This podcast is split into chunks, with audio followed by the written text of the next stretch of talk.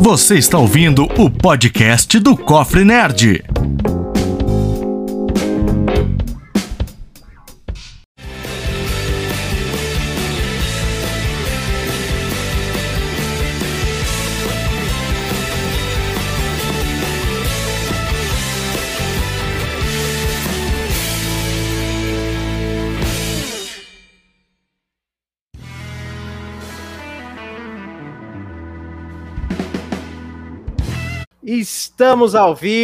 Estamos ao vivo aqui.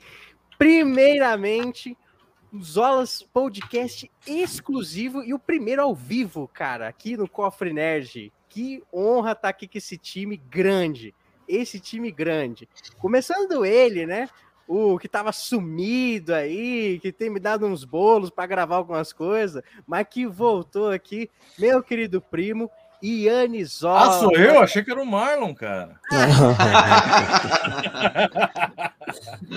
Não me meta aí, galera.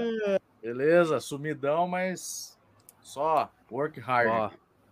E agora, eles que não são Zolas, mas são muito bem-vindos aqui no nosso podcast. Primeiro ele, um grande amigo que conheci fazendo live lá no Pão de Queijo, um grande canal. Se você ainda não segue o Pão de Queijo, começa a seguir, vai lá, se inscreve, beleza? Porque, cara, adoro fazer live com esses caras, é muito bom.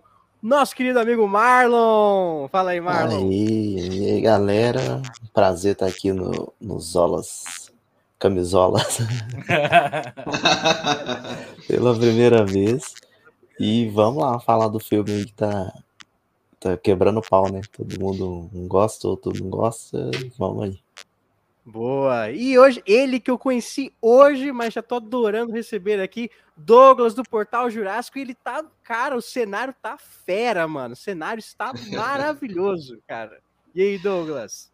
Tudo bom? Quero agradecer aqui o convite, como bem falaram, eu sou o Douglas do canal Portal Jurássico, agradecer o convite aí do Zola, conheci na Premiere lá em São Paulo, né, conhecido aqui também o Giovanni, então vamos bater um papo sobre esse filme que tá bem polêmico aí, né? Vamos ver. Tá polêmico, 880.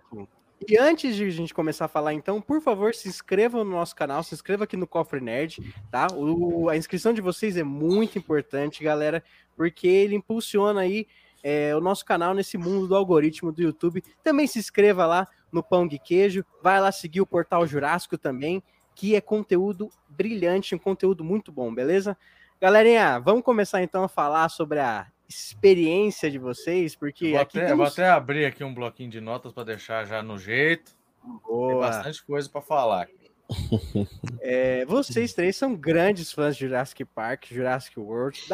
Eu vou falar aqui Saga Jurássica, pode ser? Pode. Então, beleza, vocês são grandes fãs da Saga Jurássica. Eu gosto, mas não sou um fã tão hardcore assim. Gosto pra caramba.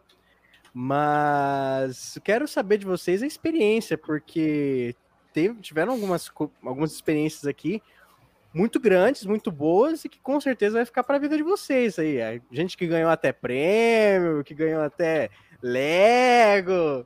É isso aí. Quem quer começar aí? Quer começar você? Os convidados primeiro. Não, os convidados primeiro. Marlon, começa aí, Marlon. Não, vai o Douglas. O Douglas teve uma experiência mais completa do que a minha. Olha só, falando da experiência do filme, assim, falando logo da minha expectativa, eu fui com a expectativa lá em cima, porque eu tinha assistido Batalha de Big Rock e o curta, para mim, foi espetacular. Teve o prólogo, que também foi lindo demais e levantou mais ainda o meu hype. E quando assisti o filme... No decorrer do filme, né, algumas coisas não me agradaram muito. Né? Não estava naquilo que eu estava esperando. Porém, o filme, né, assim, mediante tem esses problemas de roteiro, mas não é todo ruim assim, não. Mas não superou, não chegou a superar as minhas expectativas, não. É. Teve aqueles momentos de nostalgia, né, com as referências, né? Principalmente com o trio original do Jurassic Park, mas na questão, no geral, não me surpreendeu. Tipo aquele negócio, né? Você espera que o filme lhe surpreenda, mas não particularmente não conseguiu me surpreender. Boa. É. Mas você, ô Douglas, você dividiu aí uma experiência aí com o Yannis também, que foi ir lá na pré-estreia, né? Sim, sim. Na Premiere. Foi um convite da Universal Pictures, que eu particularmente não esperava, né? Principalmente porque tem um canal é pequeno, e eu não esperava receber um convite da Universal, né? E para mim foi um evento épico, inesquecível, pena que durou poucas horas, né? Que o evento estava bom demais, né? A gente foi lá pro restaurante do Jurassic Park Burger, e depois à noite nós fomos lá pro cinema, que cara, foi fantástico, foi tudo lindo, né? Ganhou brinde, né? Tive a sorte de ser sorteado aqui com essa peça linda. Só isso aí. Depois você mostra o melhor. É aqui, ó. A melhor cena que o Zola gosta, mano. Final. Não. Foi fantástico, mano. Esse Lego aí, você pode guardar ele para pagar a faculdade do seu filho, filho. Porque isso é verdade. Peixe caro. Isso é verdade. Exatamente, mano. Peguei logo a maior set que tinha. E o melhor de tudo foi conhecer o pessoal, né? Que até então, eu só conhecia pela internet, participando das lives, né? Conversando pelo Instagram, grupo de WhatsApp. Então, para mim, foi fantástico o evento. Que massa. Realmente, esse evento foi, eu acho que o ponto alto da jornada. Porque eu recebi o convite pelo Jurassic Park 4.4, né? Através do André. E então, para mim foi uma baita surpresa, assim, e eu tive, uma semana para me programar e ver como é que eu ia fazer esse trâmite todo, sair de Curitiba para São Paulo e voltar, trabalhar, tudo, então tive que sair bem, fazer uma programação bem rápida, assim, e valeu muito a pena, cara, conhecer o restaurante temático, Não tem preço, assim, cara. Foi conhecer a galera que você também, que nem o Douglas falou, a gente só conversa por aqui, né? WhatsApp, Instagram, ou participando das lives, né? De um do outro, e trocando ideias, assim, e você tá lá num lugar onde todo mundo fala a mesma língua. Então, todo mundo com a mesma expectativa, assim. Foi muito legal, foi muito bom. Todo mundo junto de ônibus para ir pro cinema, para ver a Premiere. Ficamos uma hora na fila, mas faz parte do show também. Você de aumentar a expectativa, né? E eu acho que esse foi o ponto alto da experiência, né? Acho que todo mundo tava com um hype lá em cima e, foi assim sensacional. Sensacional a experiência. E aí vamos entrar depois para falar do filme. Mas o Marlon também teve uma experiência pré-estreia, né? E a gente quer saber aí, Marlon, como é que foi a sua experiência de cabine de imprensa, depois convidado, como é que foi isso? Então, antes, né, de ter a sessão que vocês foram, que foi a de domínio, umas 2 semanas antes eu fui convidado para sessão de Jurassic Park 3D, que teve. E foi nesse mesmo esquema também, só que no caso a gente foi primeiro pro cinema, né, que foi de manhã, aí foi o filme numa sala, sabe aquela sala do cinema que tem até cama, que deita? Eu assisti deitado, véio, na cama. Um som maravilhoso, que na hora que dava os barulhos de rugir de nós, só tremia a sala do cinema inteiro. Nossa. E o Jurassic Park tem o rugido bom, né? Porque os outros filmes parece que foi tudo abafando, né? Nem rugido, pegado, barulho da pegada, sabe? Tremia as cadeiras. Então foi assim. Falar aqui, eu vou dar uma informação em primeira mão, tá? Eu vou reeditar a trilha sonora de domínio, tá? Merece. Vou reeditar os efeitos sonoros também, de rugidos e passos.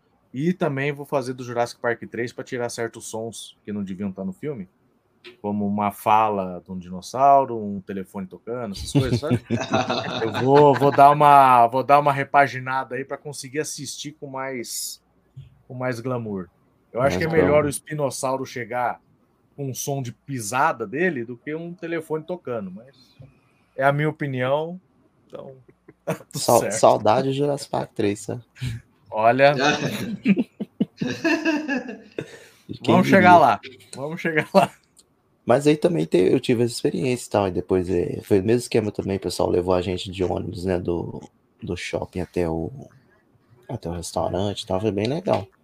E vocês viram na terça, né, na terça não, vocês viram na sexta, e eu vi na terça da semana seguinte, na cabine primeiro de manhã, aí na cabine eu achei... mais ou menos, porque também foi a sessão que era de imprensa, então tava bem vazia, sabe? Tinha eu, sei lá, e mais umas 10 pessoas. Então, assim, não teve uma reação da galera nem nada. Mas hoje eu saí, assim... É igual o Giovanni falou, você vai ver no filme... Aí Giovanni Oianes falou, você vai ver no filme, aí começa legal, aí ele vai chegando e você fala, onde que o filme vai virar? Cadê? E não foi, sabe? Eu ia sair bolado, eu lembro que eu mandei áudio pros meninos putos da vida, falei, velho, que é isso, véio? Que é isso? E aí depois, quando eu vi de noite, na sessão Premiere, que aí foi com a galera toda, Pão de Queijo e tal, aí eu já tinha quebrado minha expectativa, eu já sabia o que ia ter no filme, aí eu consegui curtir melhor. Aí eu até subi minha nota um pouquinho, mas a primeira foi... Comigo aconteceu algo parecido, porque na sessão eu percebi que todo mundo que saiu com uma cara meio... É isso? Ian, sabe o que eu senti? No dia, né? Todo mundo... Isso. É isso? Também foi minha reação logo de primeira. Eu sei que você sentiu. Cara. Ficou todo mundo com vergonha. E eu fiquei com vergonha de falar assim, a galera vai vir perguntar o que eu achei do filme que eu tava mais esperando. O que eu vou falar? E eu vou estar com cara de bunda pra falar que não foi essa coisa que é bem isso, eu fiz, cara. No dia, eu saí da cabine, a gente sempre faz os stories, falei pra todo mundo, né? Tô indo lá na Premiere, pá, isso, e aí, como é que foi? A experiência foi legal. Eu fiz o story todo murcho, falando, não, gente, o filme tem seus problemas, tá todo sem graça. Gente. É. Mas tem pontos bons. Tem pontos bons. Eu, como sempre, vou então ter que... Enquanto vocês amassam, eu faço carinho no filme, então. Brincadeira. Tem algumas coisas que eu realmente achei, assim, aquilo, né? What the fuck? O que tá acontecendo? Né? Uhum. Mas eu gostei do filme, assim... Cara... Assim, pra mim, a nostalgia valeu muito a pena eu ter ido no cinema, né? Tipo assim, é uma coisa assim, porra, super nostálgica. Assistia Jurassic Park na tela máxima, como é que... Tela quente, sei lá. Que passava, no que passava na Globo. Já passou em tudo já. Domingo Maior, tudo. Tela quente, Sessão da Tarde, já passou em tudo. Temperatura máxima. Era direto. Cortes e tudo. Sim. Então, achei assim, cara, foi por ter... Bom, e aqui a gente vai começar a falar, então, dos spoilers, tá, galera? Se alguém aqui tá assistindo... Nem tem tanto spoiler assim. Imagina. Ah, os trailers entregaram muita coisa, né? Tipo, entregaram o trio original voltando, entregaram vários dinossauros que iriam aparecer, né? Tipo, a galera que pescou, que é mais atento, pescou mais coisa. Eu não pesquei tantas coisas assim. Mas a gente pode começar a falar... Do que você quer começar a falar, Yannis? Hoje é seu momento, vai, fala. Ah, eu não sei, cara. Quando é Marvel, é o meu momento. Quando é Jurassic Park, é o seu momento, então. Eu acho que a gente pode começar a falar de quais eram as nossas expectativas para o filme. O que a gente esperava vindo de Reino Ameaçado, né? E acabou não acontecendo. Eu, por exemplo, eu achei que o rumo agora desse próximo filme seria justamente isso. Os dinossauros estão dominando o mundo e eu falei, bom, eles vão ter que fazer alguma coisa para capturar esses dinossauros ou para tentar, né, tipo, ter como conviver, mas de uma forma segura e tal. Vamos ver como é que eles vão querer abordar isso, né? Tinha o lance da Maisie, né? Que foi deixado em aberto em Reino Ameaçado, mas eu falei, bom, isso daqui dá para deixar de segundo plano, resolver isso de uma forma de segundo plano, e você, obviamente, cuida da parte dos dinossauros e tudo mais. E foi completamente o contrário. Eu acho que essa foi a grande baixa. E ainda meteram outro elemento que ninguém nem esperava, né? Né? E ainda teve esse outro elemento. Mas aí, então, o filme ele passa todo para resolver o problema humano, né?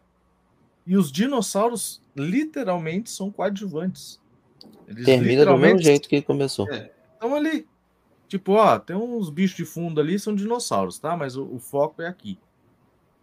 E aí você já fica, tá, mas cadê? Cadê aquilo, né, que foi prometido e tal? Ah, o final é épico e tudo mais. Então, quando eu falei que eu saí com gosto amargo de ter visto o filme, foi isso, porque eu e tantos outros esperava que fosse muito mais sobre o dinossauro, sobre como eles estavam dominando o planeta. Tivemos lá o curta do Battle in Big Rock, que foi, tirando o final também dele, né, que foi absurdo. O plot é interessante, foi tudo legal e tal. E cadê, né, a evolução daquilo? Foram prometendo as cenas de câmera real, né, que a galera fazendo, os dinossauros causando e tal. Isso ficou tudo de segundo plano. Como sempre. Então, e é uma coisa que, de verdade, assim, eu ouvia alguns comentários que poderia ser dessa forma, mas eu não queria acreditar. Aí tinha o hype da volta do trio original, e falou, pô, não, só de ter ele já vai, né? Achei que desse para segurar um hype, mas deu por um tempo. E também não foram tão bem aproveitados assim. Enfim, a gente vai chegar na parte de falar da direção, mas... Eu tenho um problema com os 3 filmes de Jurassic World, que eles têm o contexto, aí o contexto que você acha que eles vão aproveitar, na hora do filme não aproveita. Tipo assim, Jurassic World 2015, é o novo parque e tal. Aí você pensa assim, o filme deve te dar pelo menos um flashbackzinho ali, um contexto, o que aconteceu para construir o parque. 10 minutos de filme já tá na ilha. Beleza. Aí falam que tem um vulcão que vai explodir, não sei o que tem. Aí comecinho do filme, tem um vulcão na ilha, no jornal, né? Tem um vulcão na ilha, vai explodir, vai tirar os dinossauros, vai pro Senado, vai votar, não vai, pronto, começou o filme. Aí esse aqui, mesma coisa, o dinossauro tá solto no mundo. Noticiário passa, de novo, né? Aí passa, tipo, anteriormente em Jurassic World, aí tá, e já vai na porrada de novo. Parece que, tipo assim, entre um filme e outro, tem outro filme que você não viu. Fica os buracos. Então, o que aconteceu nesse meio tempo, né? Então... Pelo menos consertaram o set visitante antigo nessa cena, né? E pelo menos também consertaram o estego, né? Pra felicidade do Juan. Sim. Consertaram o estego. O Juan adorou. Eu também. Agora, sobre essa questão aí, algo que me chamou a atenção sobre a questão do centro de visitantes, não sei se o Marlon percebeu, mas ele me pareceu que eles reutilizaram uma imagem do make-off de Jurassic Park para poder fazer aquilo. Eu também fiquei com essa impressão. Jogaram CGI. Porque parece, nesse filme, desde Batalha de Big Rock, eles estão reaproveitando imagens da internet, cara. Tipo, aquela cena do cavalo, você encontra na internet, né? Sem os dinossauros, né? Então, Batalha de Big Rock, aquela cena de crédito. Todas são. Batalha de Big Rock, aquelas cenas, todas são da internet. Então, para economizar um pouquinho mais, né? Então, mas foi legal. Agora, assim, como eu falei, eu tenho uma expectativa muito grande para esse filme, mas achei meio decepcionante. Mas pelo fato, porque deixaram os dinossauros em segundo plano. Porque, como eu falei, eu assisti Batalha de Big Rock, eu queria ver em Domínio aquilo que eu vi em Batalha de Big Rock. Né? Como é que está a convivência dos seres humanos com os dinossauros, entendeu? Eu queria ver o que eu vi no prólogo, na cena da Rex invadindo o drive-in, queria ver aquele tipo de coisa. É o que o público em geral queria ver. Se você for assistir as críticas, estão metendo pau justamente nisso. Sim. Foi a falha, justamente aí. A falha foi deixar os dinossauros em segundo plano e dar foco a gafanhotos, a dar um filme de gafanhotos, e no resgate da Maisie e da Beta, e os dinossauros Ficou nem por aí. Eu particularmente, tipo, cadê o Giga? Cadê? Nossa, foi muito cagado, né? Voltou? Cadê? Pronto. É. Voltou? Pronto. Não, cadê o Giga, né? Cadê o Giga? O Giga não mata ninguém, hein? É, cadê o Giga? O Giga não só apareceu um momento ali, né? Pra tomar o cervo da boca da Rex. E depois a batalha final. E tipo, pô, cadê o Giga? Até o antagonista, o dinossauro antagonista. Que é outra coisa, fora, então... que é outra coisa que me incomoda desde o espinossauro. Por que que tem que ter um dinossauro que é vilão? Mas então, pelo menos no Espino e a Indominus, eles têm aquele papel de ficar enchendo o saco da galera o filme inteiro. Isso é legal, já tá lá. Tudo Nesse bem. Filme, nem isso, velho, o Giga faz. Tudo bem, mas mesmo assim é um exagero você botar tipo um dinossauro só pra perseguir a galera. Entendeu? Tipo, você já tá tirando o fator bicho dele, entendeu? Você já tá colocando um bicho vingativo, teimoso. Teimoso, uma qualidade humana nele, né? Tipo de, eu quero me vingar de vocês por algum motivo, sei lá. E desde de Jurassic Park 3... que vem isso, temos que ter um dino vilão. Então vem Espino, Indominus, Indoraptor, e aí o Giga. O que caracteriza ele ser vilão? Matou a Rex no prólogo, que ninguém viu. Sem contexto. Que ninguém viu, entre aspas, né? Mas tipo, às vezes a galera que foi ver o filme nem se ligou que vira o prólogo lá, que era a mesma coisa. Então, podia ter tido prólogo nesse filme. Acho que 5 minutos a mais de filme não ia prejudicar a experiência, entendeu? E, pelo contrário, ia somar muito mais. E aí você entra com o início do filme lá, com o jornal podia e tal. Tirar aquela cena da Claire. Podia tirar aquela cena da Claire resgatando o Nasus lá no começo. Não nada, começa naquilo, sabe? Tipo, era só o quê? Só pra mostrar o strike lá. Mexendo, né? Não, ele só vai mostrar o strike, uma cena do strike, que foi também a única que apareceu. Eles tinham que botar eles de algum jeito, o Sinoceratops e o Triceratops. Ah, e o Nasuto também. Então botaram os três juntos numa fazenda, como se fosse gado, e bate nos carros aí, beleza. Acabou, não tem mais cena deles. Entendeu? O Estego aparece preso lá no negócio do veterinário lá. Vocês sentiram, eu tenho uma pergunta, vocês sentiram que o trailer vendeu alguma coisa que... Porque o trailer falava, o desastre ecológico, a gente criou um desastre ecológico. Eu falando, a menina soltou o bagunço, o dinossauro, realmente, um desastre ecológico. Aí chega lá e, na verdade, é um bando de gafanhoto. Vocês sentiram que o trailer... Se você for lá pra pensar, já é um pouco forçado. Aqueles dinossauros que saiu da mansão, mais os outros que foram vendidos, espalhar para o mundo inteiro. É surreal. Não tem como. Era mais fácil dar um contexto que tem outras empresas produzindo também que são de controle. Mas isso em momento nenhum, se não for pela série animada que fala isso, você não se liga. E eu até entendo que a questão do gafanhoto realmente é um problema. Mas só que não foram eles que criaram, igual eles ficam falando. Não. Quem criou foi o Lai e o Dodgson e pronto. Sim. Mano, inclusive, só rapidinho, eu vi alguém comentando que um contexto legal é porque a Biosyn pegou, tipo assim, a responsabilidade de cuidar dos dinossauros, né? E provavelmente ela recebe uma verba, alguma coisa por causa disso. Aí seria legal um contexto de que a própria Biosyn estaria soltando os dinossauros do mundo para eles mesmos resgatar, para eles ir crescendo. Podia. É uma coisa que eu tava discutindo com o Yannis quando a gente tava bolando a live, é a questão dos vilões humanos, que isso me incomoda. Cara, eles não têm, tipo, carisma nenhum, velho. Nenhum dos vilões de Jurassic World, tipo, humanos tem carisma, entendeu? Só o primeiro que eu racho o bico com aquele gordinho lá, mas Baratão. Tipo, mas tipo, o do... Aquele lá do World, nada. Ele queria o... os raptores para alguma coisa. O Hoskins, você fala? É, o Hoskins. É. O Hoskins que eu tava falando baratão, né? Você gosta do Nedry lá do Jurassic Park. Do primeirão. Tá. O Hoskins é o rei do crime, é o vencedor do Afro.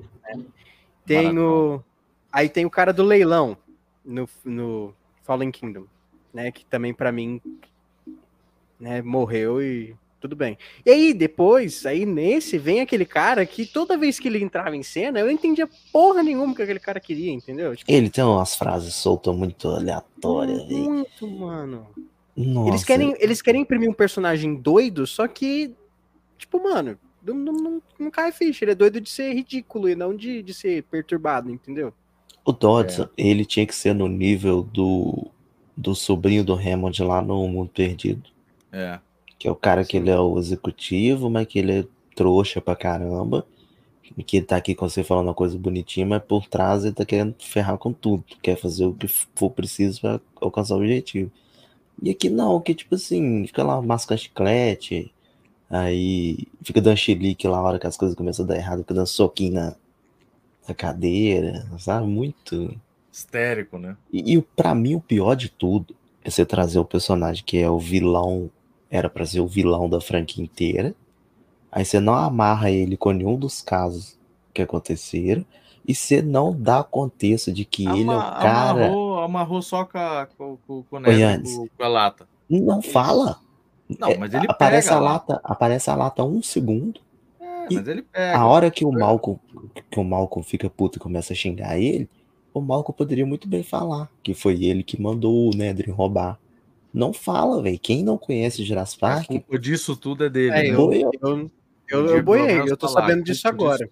Por exemplo. É o mesmo personagem que vende aqui. É o mesmo personagem que tá lá no começo do Jurassic Park, dando a lata pro Nedry. Exato. É o Dodgson. Só que na época ele era peão. Entendi. Agora ele virou CEO, né? Entendi. Mas é ele que entrega a lata pro Nedry, ele que faz o acordo, ó, você vai pegar os embriões, vai dar pra mim e tal, não sei o que. Aí você coloca esse cara pra ficar carregando essa latinha, mas o filme não te dá nem contexto como é que a lata foi resgatada. Então, ele tá usando ela como troféu.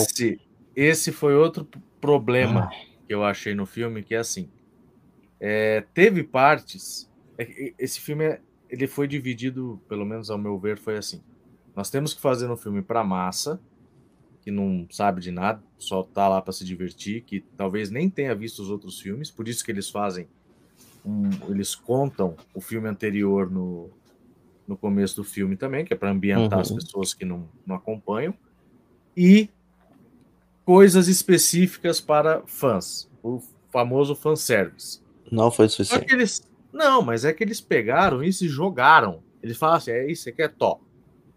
Sem contexto, sem nada.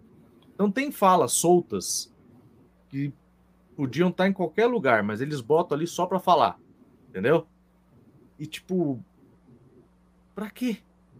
Então constrói algo em cima disso.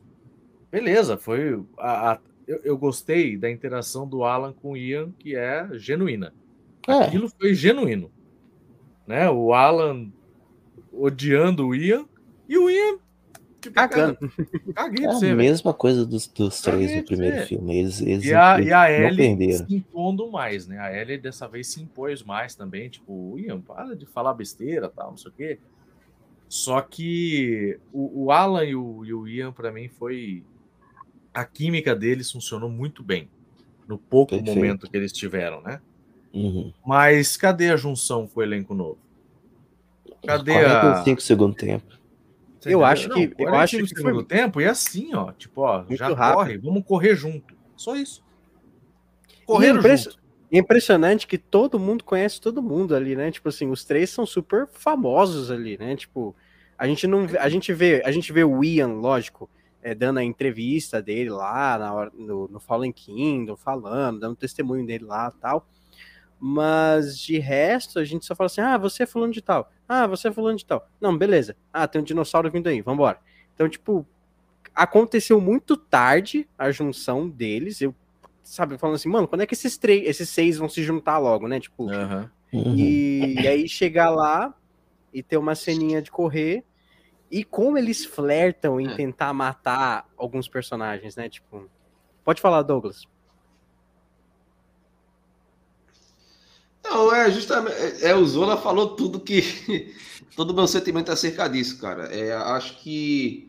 assim, na minha percepção, a Ellie, pelo menos, teve uma participação mais efetiva, mais como líder. Aquilo que o Colin falou na entrevista, pelo menos, né, que eu concordei ao assistir o filme, que o Mundo Perdido era o filme do Ian, Jurassic Park 3 era o filme do Alan Grant, e esse é o filme que a Ellie está brilhando, de fato. A gente vê esse está bem nítido. Tudo vai através dela. Agora, acho que foi meio forçado a forma como fizeram o elenco antigo com o elenco novo se encontrarem. Achei muito forçado. Literalmente a galera capotou em cima deles. Caminhão, exatamente. Carro capota e coincidentemente, que o filme é cheio de coincidência, né? E acabam se encontrando com o pessoal do Jurassic World. Então, achei bem... esperava algo mais bem construído para forçar. Até porque vinha entrevista dizendo, nossa, Jurassic World Domínio vai ser tipo Vingadores Ultimato, Guerra Infinita, e não foi exatamente isso. Então, mas isso, agora eu vou dizer uma teoria minha, tá? Quando, se eu não me engano, foi o Chris Pratt que disse isso, né? Foi ele. Ele que comparou. Quando ele disse isso, eu acho que os planos da Universo ainda era fazer duas partes. E dá para perceber perfeitamente onde que terminaria a primeira e onde começaria a segunda. Aquela cena de terminando lá no mercado, né? Que a mulher fala assim, agora é tarde, agora ela tá indo pra Paiozinho, que mostra a menina já é muito cara de cena de gancho no final de filme, sabe? Que vai ficar pro outro. Sim. E podia ter coisa ali mais no meio e tal. Sim. Ou quem sabe, até ele chegando lá, entendeu? O filme termina com o ataque do avião lá. E, tipo, e agora? Os caras morreram, não morreram? Né? O que vai acontecer? Não sofreram nem um arranhão. E ainda saíram do lago com a roupa seca. Nada. Aí que enfim, tá. Então eu acho que é realmente isso. Iam ser 2 filmes, ou pelo menos 3 horas e alguma coisa de filme. Né? Só que aí a Universal não quer perder grana. Porque quanto maior o filme, menos salas você... menos, né, vezes no dia você consegue passar. Uhum. E aí é menos grana que vem. Então, vamos sacrificar aqui. Vamos fazer 2 horas e 20 e tal. Fica um tempo bacana. Você destrincha o filme aí e tal. Porque se vocês repararem também, a gente fica botando muito na conta do Colin. É Universal que é errada nessa história. Só que você pega a entrevista dele, quando ele apresentou a Laura Dern voltando, e que ela fala, você traz os meus amigos também, o Jeff e o Sam, e ele falou, não, vamos trazer. Você vê o semblante dele naquela entrevista, antes de começar a filmar, antes de tudo, e pega o semblante dele indo nas premieres agora. O cara tá murcho. Ele sabe que ele não conseguiu entregar algo que ele queria entregar. O Spielberg que nem apareceu. O Spielberg nem... mas eu senti falta do Spielberg. Nada. O Spielberg tava em todos os outros. Os outros foram feitos para ser 2 horas. Entendeu? Sim. Me fala aqui, ainda na cabine de imprensa, entrou um vídeo do Spielberg antes falando do filme e tal, não sei o que tem. Agora ele nem apareceu em uma entrevista. Hein? Sabe, é muito estranho, porque você nitidamente você vê que esse filme foi picotado. Tem cena no trailer que não tá no filme. Não, isso é até normal. Isso é até normal. A cena do Malcolm falando lá que sempre tem que ser maior. Eu senti uma falta dessa cena lá no do Owen falando pro Alan, podia usar sua expertise. Se você pegar a cena do Giga, ela tem um erro de edição horrível, velho. Tipo assim, o Giga começa... Não, mas assim, é só pra mostrar que o filme foi picotado. E, tipo assim, o Giga vem atrás deles. Aí tem 4 personagens no chão e um subindo a escada. Aí corta a cena, mostra o Giga, aí depois, no mesmo corte, já tem 4 lá em cima e o último subindo, sabe? Aí depois também, na hora que eles vão entrar, tipo assim, tem uns cortes secos, feios demais, mas cortar em cima da hora.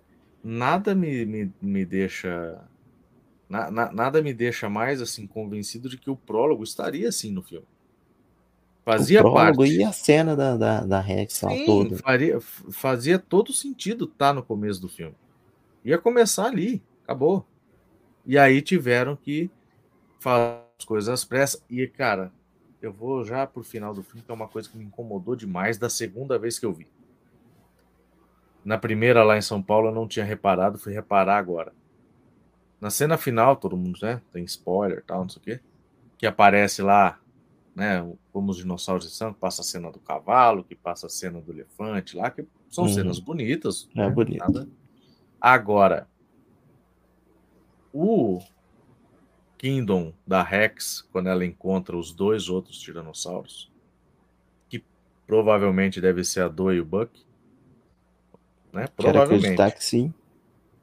Você reparou na movimentação robótica do Doe e da Buck vindo da selva? Não reparei. Repare. Eu reparei na movimentação. Faltou pelo menos umas 4-5 camadas de render para fazer o movimento fluido. Eles estão assim, ó. Não reparei. Repare. Eu reparei pouco. Desculpa fazer você reparar nisso agora para desgraçar mais ainda. Estragar a cena bonita. Mas, cara, deu um ruim de ver. Eu consegui até perdoar um pouco o pescocinho do Dilophosauro lá. Eu tinha conseguido a segunda vez que eu vi, eu falei, tá, vai, vamos deixar essa, vai. E aí depois eu vejo essa cena mais clara pra mim e foi ali, eu falei, ah, não. Não pode. Outra prova de que o filme foi cortado, você lembra que quando tava saindo as imagens, saiu a imagem lá da caixa no laboratório escrito Sorna, que era no laboratório das antigas. Sim. Aí hoje você vê que é a cena lá da menina... da Charlotte. Travando. Mas aí, em vez de eles fazerem a cena, você tem certeza que foi filmado lá, mas aí eles fazem a mesma coisa que eles fizeram no Fallen Kingdom. Tem alguma cena de flashback? Ah, não, vamos fazer um vlogzinho aqui, ó. Na época que nem vlog existia, alguém filmou a menina lá com VHS. Ah, velho, para, muita preguiça. Era só fazer um flashback, cara. Custava fazer uma cena de flashback pra gente, né, o laboratório lá bonitão, podia falar que era até na Nublar mesmo. Véio. Cara, começasse o filme. Começasse o filme, porque a gente já sabe que a mesa é clone. Tinha que começar com a galera roubando a lata, indo buscar a lata, o pau quebrando, e fazer um flashbackzinho bem do que rolou. Vai pra Sorna, vai passando os anos, entendeu? Até a mesa nascer. O problema é que eles não têm a preocupação de trazer esse tipo de... Não é de informação, de explicação. Não tem. Não tem. É o que eu tô falando. Não tem. Eles sempre resumem no comecinho do filme. Veja só, eles preferem dar explicações detalhadas nos sites virais do que no filme, cara. Tipo, por exemplo, a questão dos dinossauros seria aproveitada. No site viral, os dinossauros são muito mais aproveitados. Você vê cenas, vídeos lá. Nossa, que deveriam ir pro filme. Site é muito boa. Tipo, tem uma cena lá que meteu medo, que foi um cara lá correndo na mata escura lá e de repente veio um alossauro juvenil e mata o cara. Sim. Aí tem um vídeo bombástico agora, né? Um camarada tá caminhando no Canadá e se depara com os velociraptores de Jurassic Park 3 no meio da pista. E morre. E morre. Tipo, cara, o site tem mais explicação do que o filme. Tipo, eu não entendo a lógica da Universal nessa questão. Sabe, mano? Outra coisa que ficaria perfeito? Você não precisaria de gigas, você não usava nada.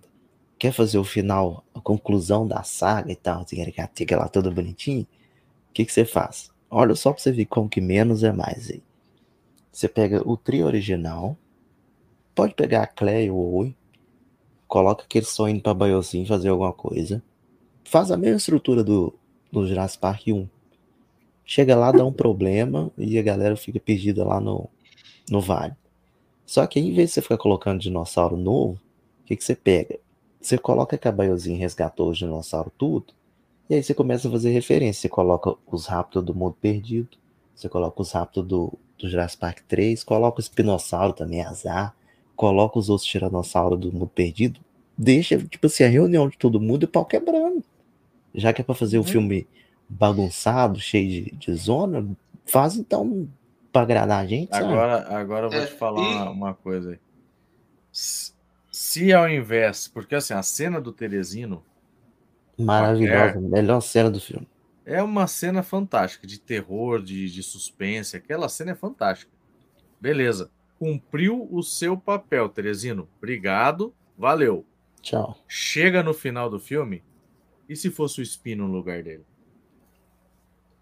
Seria muito melhor. Então se fosse o Espino também. Não, mas também, ali eu falo, sem o Teresino. Errou. Tira o Teresino dali.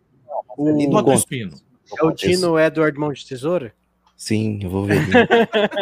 Não, Wolverine. Né? Você vê como que o contexto do filme ele só funciona quando é conveniente. Aí vão evacuar tudo e vão abrir aqui e todos os dinossauros na ilha vão vir pra cá. Beleza. O único que você vê passando é o Dreadnought, mas os outros dois voando e os três que conveniente tem que estar lá pra brigar. Você não vê mais nada. Cadê o resto? Opa, e a gente viu a galera entrando, né? Os dinossauros. Marlon, e observação, né?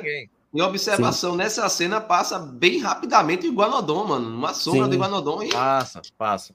Pronto, mano. Deixaram o Aladar perdido no rolê.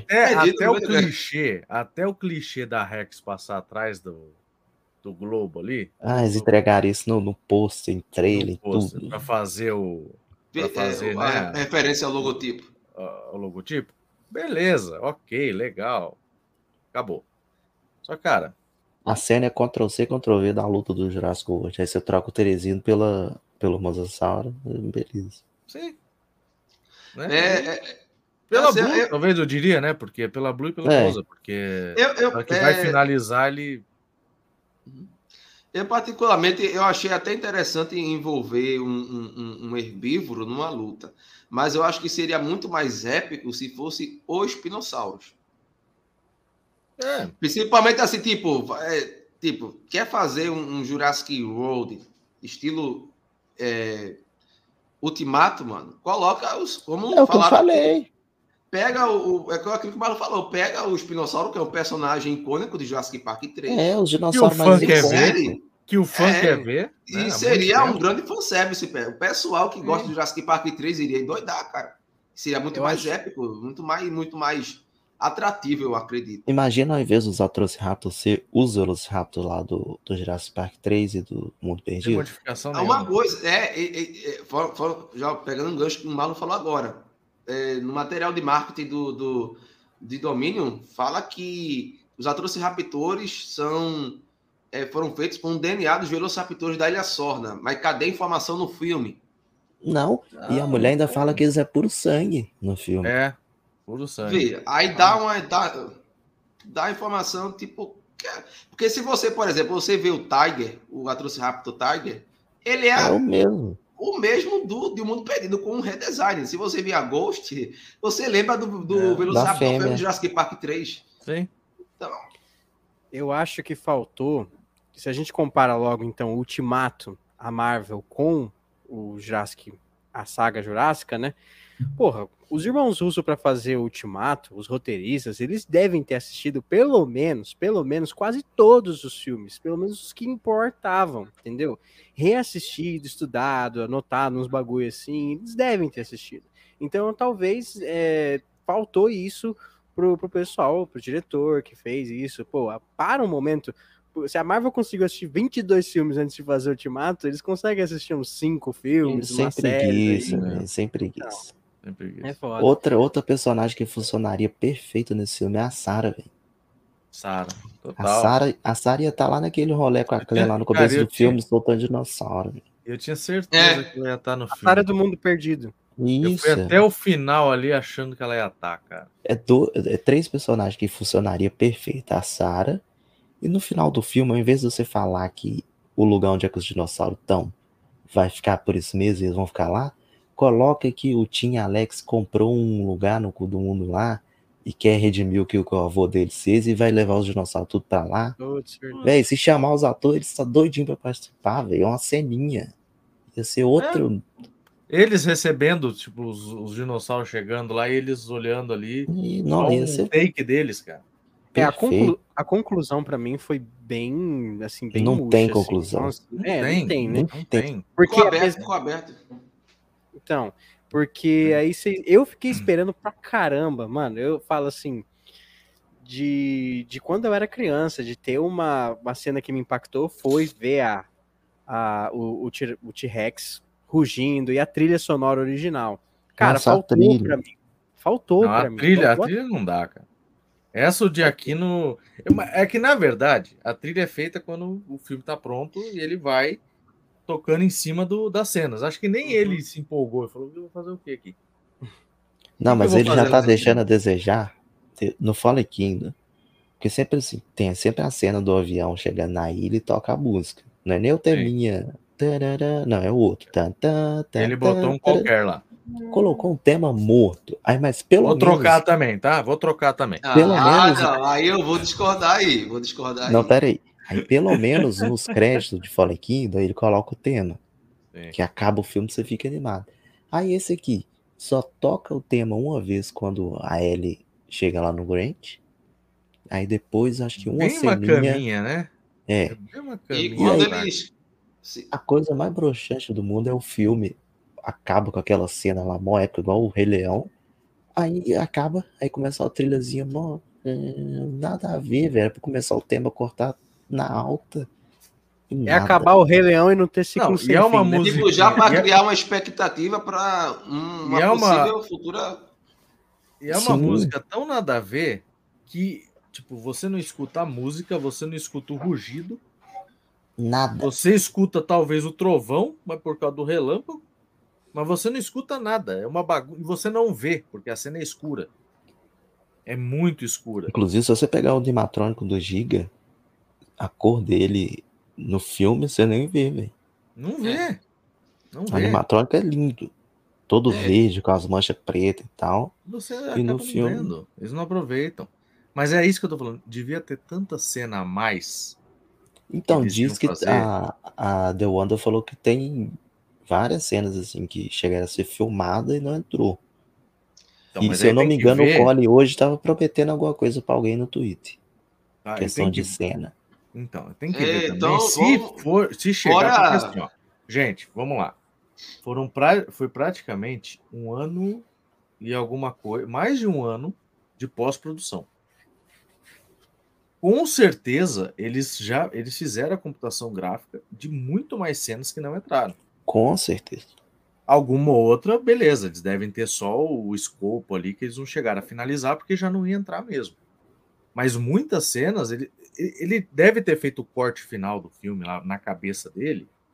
Não sei lá, 4 horas de filme, vai. Que seja, ou 4 horas e meia. Vamos sonhar alto. Ele falou, meu filme tem 4 horas e meia que a gente vai dividir em 2. Beleza. E aí, do nada, no meio do caminho, melhor não, pandemia, ó, vamos lucrar pouco, tal, fazer 2, não, deixa, vamos fazer uma vez só e acabou. Aqui, ó, animatrônico. E aí falou, ó, agora pega, enxuga. Aí ferrou, cara. Tem animatrônico do Paro Rápido que não fala mais. Isso aí. É isso aí. Release the Travel Colin Cut. Tem que ser, cara. Se a gente conseguiu o Snyder Cut, a gente consegue essa aí. Consegue. Exatamente. Agora eu quero ver a versão original, mano. Como é que ia ficar? Que bote. Tem animatrônico. Tem animatrônico do Pyroraptor, mas a cena do filme dele é todo CG. Todo. A Universal tem um streaming dela ou não? Não, ainda não. Não. Ainda não. Então pode ser meio difícil. Conseguiu... Mas pode lançar DVD. É verdade. Mas... Ou lança cenas, aí eu edito aqui mesmo e solto pra vocês. Não. Só dá o corte inteiro do filme pra gente que a gente não se vê. Eu ponho as trilhas lá, já era. Mas põe e aí? As trilhas do que você... Mas a gente falou um monte de coisa, de que não gostamos, do que gostamos, mas aí o que vocês mais gostaram do filme, assim? Ou não teve nada? Vai. Vamos lá. Teve algumas coisas que eu gostei. Teresino. Teresino. Teresino, melhor coisa, porque quando eu vi a cena no trailer, falava assim, velho, por que esse bicho não tá atacando a mulher que ela tá debaixo dele? Como que ele não tá vendo? Na hora que aparece a cabecinha dele, que mostra ele cego, eu falei, puta, agora isso aí foi top, velho. Bicho só indo pela... Isso olha, foi não, top demais. Foi, tipo, quando eu vi ele, no caso, apareceu o olho cego, tipo, eu achei super assustador. Porque a forma como o Teresino se comportou na cena foi muito assustador e tenso. Eu me senti tenso naquele momento ali. Porque, tipo, qualquer barulhinho... parece um lugar silencioso, mano. Qualquer barulhinho, o cara pode... Foi mesmo. Mano, ali foi muito tenso. Ali, pra mim, foi a melhor cena do filme. Valeu o filme todo. Era aquele tipo de coisa que eu queria mais no filme, cara. É. Aquilo é muito Jurassic Park. O de Metrodon foi legal também. Foi. Outra cena muito Jurassic Park. O de Metrodon foi legal também. Gostei. E depois eu fiquei até pensando que essa cegueira do Teresino pode ser até os Dilophosaurus. Será? Não, acho que não. Acho grande. Que o cuspe não chegaria tão alto assim, não. Ou... não sei. Só se ele era pequeno, mas aí ele teria matado, né? Mas ele recebe os dois olhos, no caso. Mas deve ser alguma falha no genoma, como nasceu. É porque dá a entender que ele não é completamente cego. Parece que é tipo uma catarata, alguma coisa assim. Porque, tanto que na hora que ele vai acertar o bichinho lá, ele acerta na boa.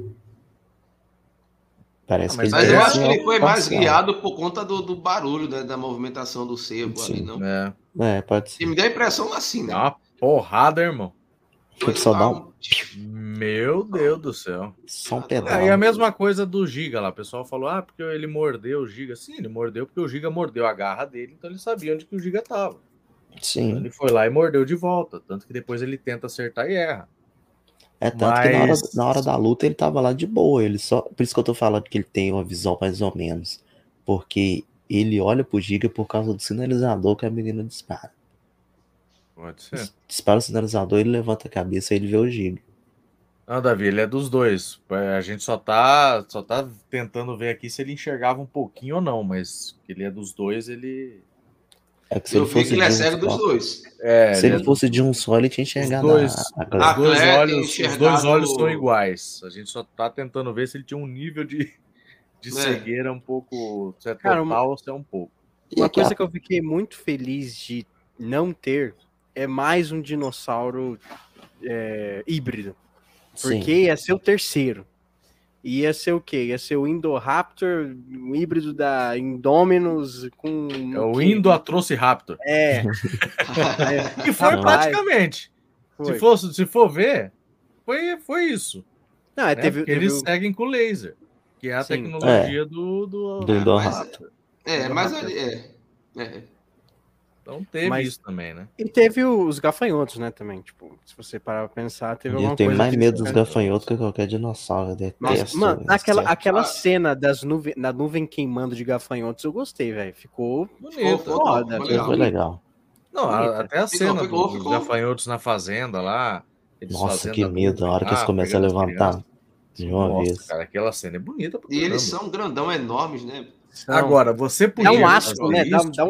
Dá um negócio estranho, assim, aquele asco. Você podia mostrar isso de uma forma assim, é um problema que tá acontecendo por causa, né, do ecossistema que tá mudando e tal, não sei o quê. E pronto, mostrou a cena bonita, ok. Vamos focar em outra coisa. Não, foca nos gafa. Eles poderiam ter... Pode falar, Douglas. Tá, só rapidinho aqui, porque tem uma coisa que eu gostei em Dominion, foi porque eles trouxeram um elemento do segundo livro, que é a questão da investigação. Sim. Que é algo que é muito forte no segundo livro. Porém, eles não souberam dosar e colocaram investigação demais no filme. E, como falamos no início, deixou outras coisas que deveriam ser de primeiro, deixaram em segundo. E no livro, isso você vê que o negócio é bem dosado. Acho que, não sei se o Colin chegou a ler o segundo livro, a produção, a Emily, que foi a roteirista, chegou a ler o segundo livro. Mas acho que o segundo livro está ali com o segredo todinho para fazer um filme perfeito de investigação e os dinossauros em primeiro plano.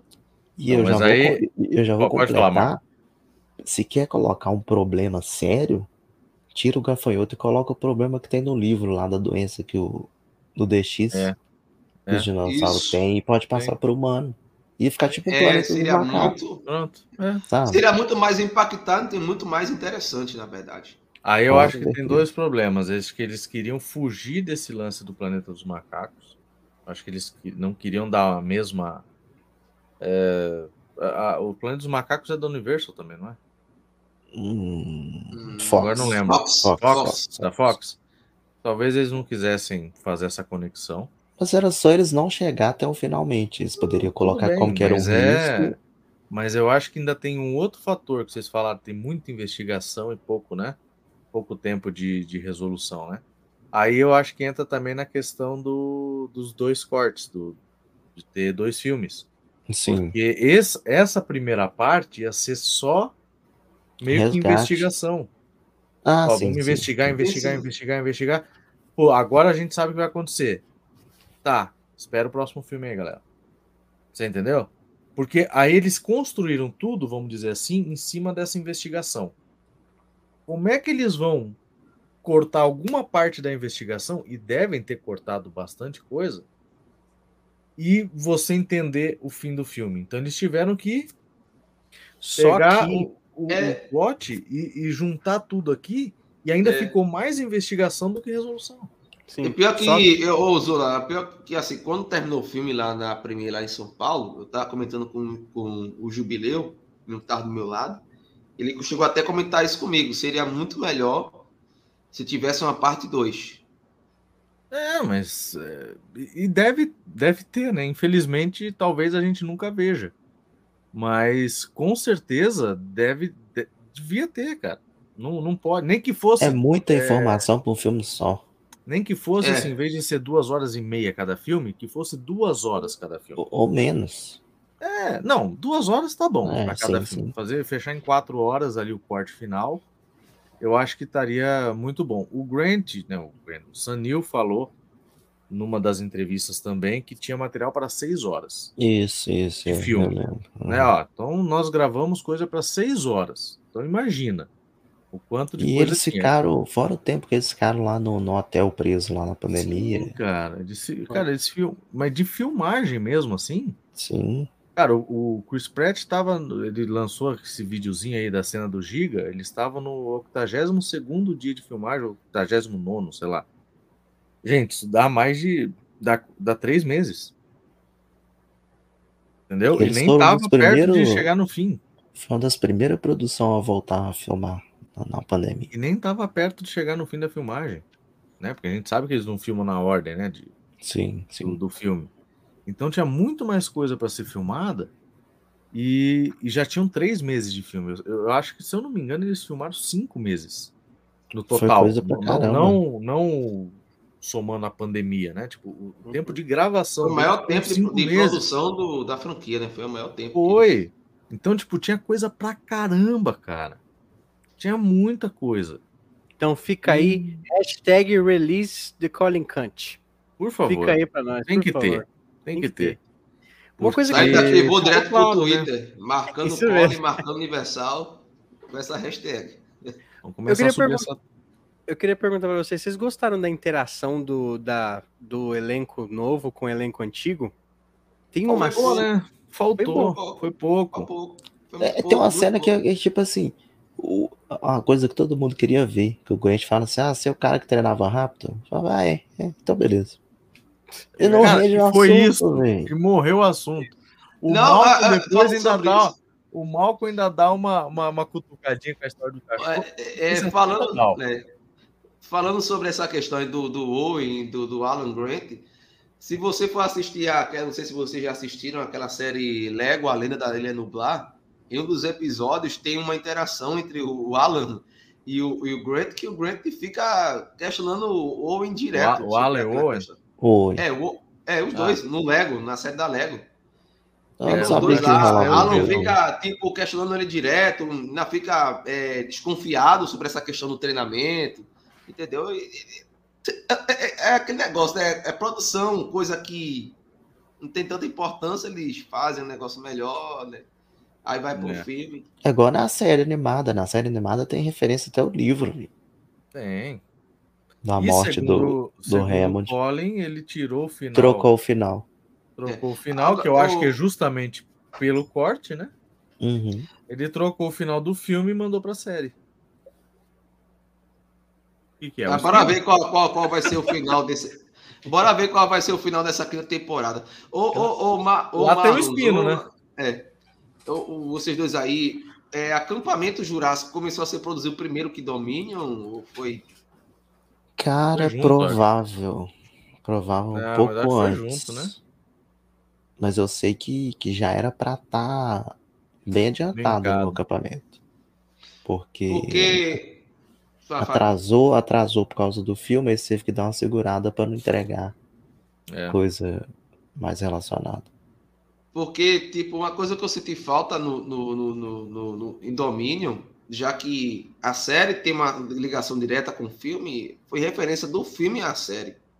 Eu particularmente, não sei vocês, mas eu não vi nenhuma referência mínima. Eu acho que é só a questão do choque que dá nos dinossauros para eles se controlar. O chip no cérebro. O chip controlador, no caso. Que foi dessa última temporada cagada também. Foi. Mas... E, cara, que dó que dá aquele braquiossauro, velho, travado ali, velho. É. Sim. Nossa, senhora, cara. Não precisava daquilo. Cara. E provavelmente a latinha, porque a latinha agora apareceu no teaser da nova temporada. Né? Mas, não menciona o Mantah Corp. Nada. Podia até mencionar, cara. Se fosse. Sabe? Não menciona a Mantah Corp. A Mantah Corp é o quê? Ela vai ser destituída agora na quinta temporada. Pode dizer, não existe mais, acabou. Quando vê isso, a BioZe vai aparecer na quinta temporada, compra a Mantah Corp e pega a tecnologia de controle e pronto. Né? Vai ser provável que deve aparecer o Dodgson nessa quinta temporada. Vai aparecer o Dodgson e tal, vai levar os dilofossauros lá, tudo pro negócio. A ideia do bioma, talvez. Né? Eu acho que a ideia do. Acho que o bioma. Olha o David falando aqui que a referência são os dois tiranossauros que aparecem no final. Né? Olha, pode até ser. Pode até ser. A Comilona é a Comilinha. Pode ser. Eu prefiro seja o Buck e a Doi. Também, pelo amor de Deus. Deixa a Comilona e a Comilinha de lado, pelo amor de Deus. Aquilo ali foi outra decepção no acampamento Jurássico, mas isso aí já é outro. Temporada horrorosa. Outro assunto, velho. Isso é outro assunto. Mas assim, porque uma coisa, por exemplo, no site do Digital Tracker, você vê lá que tem várias referências a acampamento Jurássico. Não sei se o Marlon viu, e o Zola também. Por exemplo, que avistaram anquilossauros, o azul claro, andando por aí. Bolota. Eu não vi essa. Uhum. Tem a referência aqui, avistaram anquilossauros azul claro com amarelo. Tipo, só referência somente no site, né? Coisa boa é somente no site, né? Vamos lá, uma coisa boa também. Outra coisa, assim, questão do Cats ao 4, mano.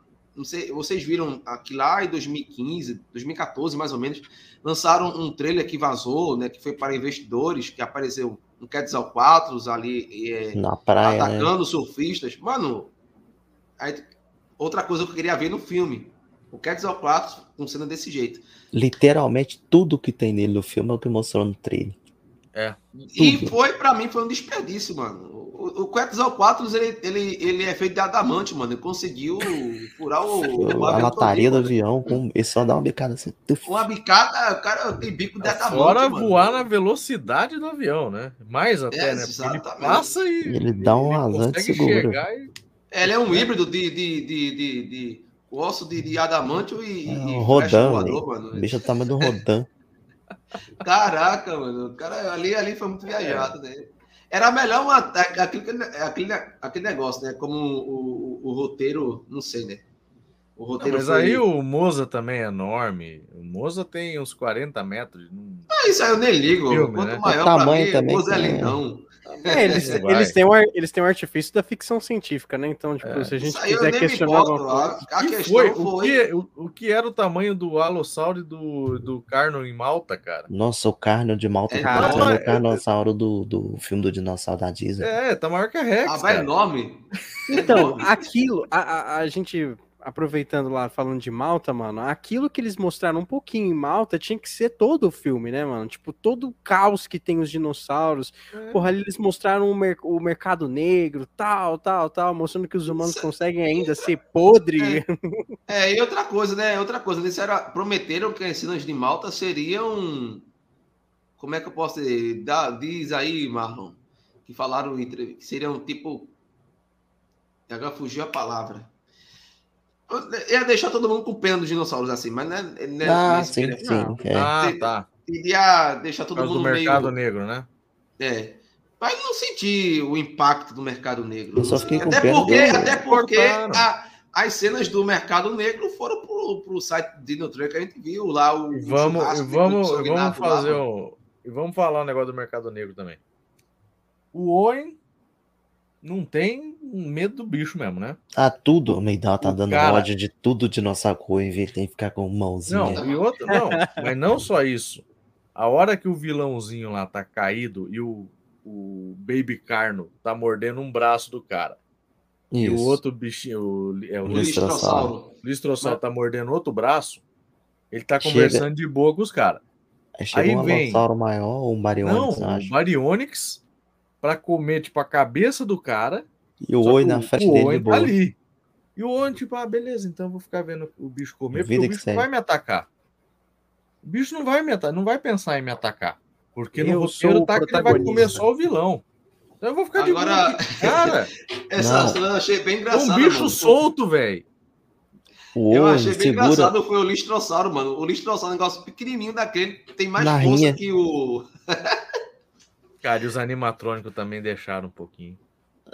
Não, pra mim... Salvo o Giga, né? Naruto tá... O Naruto tá bem... Os menorzinhos deixaram... O bebê Naruto tá bem bonecão. Uma coisa que eu gostei bastante da cena dos Dilophossauros, exceto o momento que o Owen, ele... né?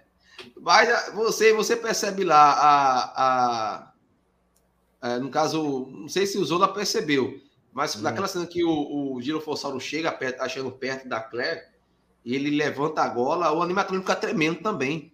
Não sei se vocês percebem. Fica tremendo também. Tipo, eles não conseguiram o mesmo feito que um animatrônico de 93 que tinha uma tecnologia inferior fez. Mas é natural também, né? Mas é que eu gostei. Eu gostei da cena.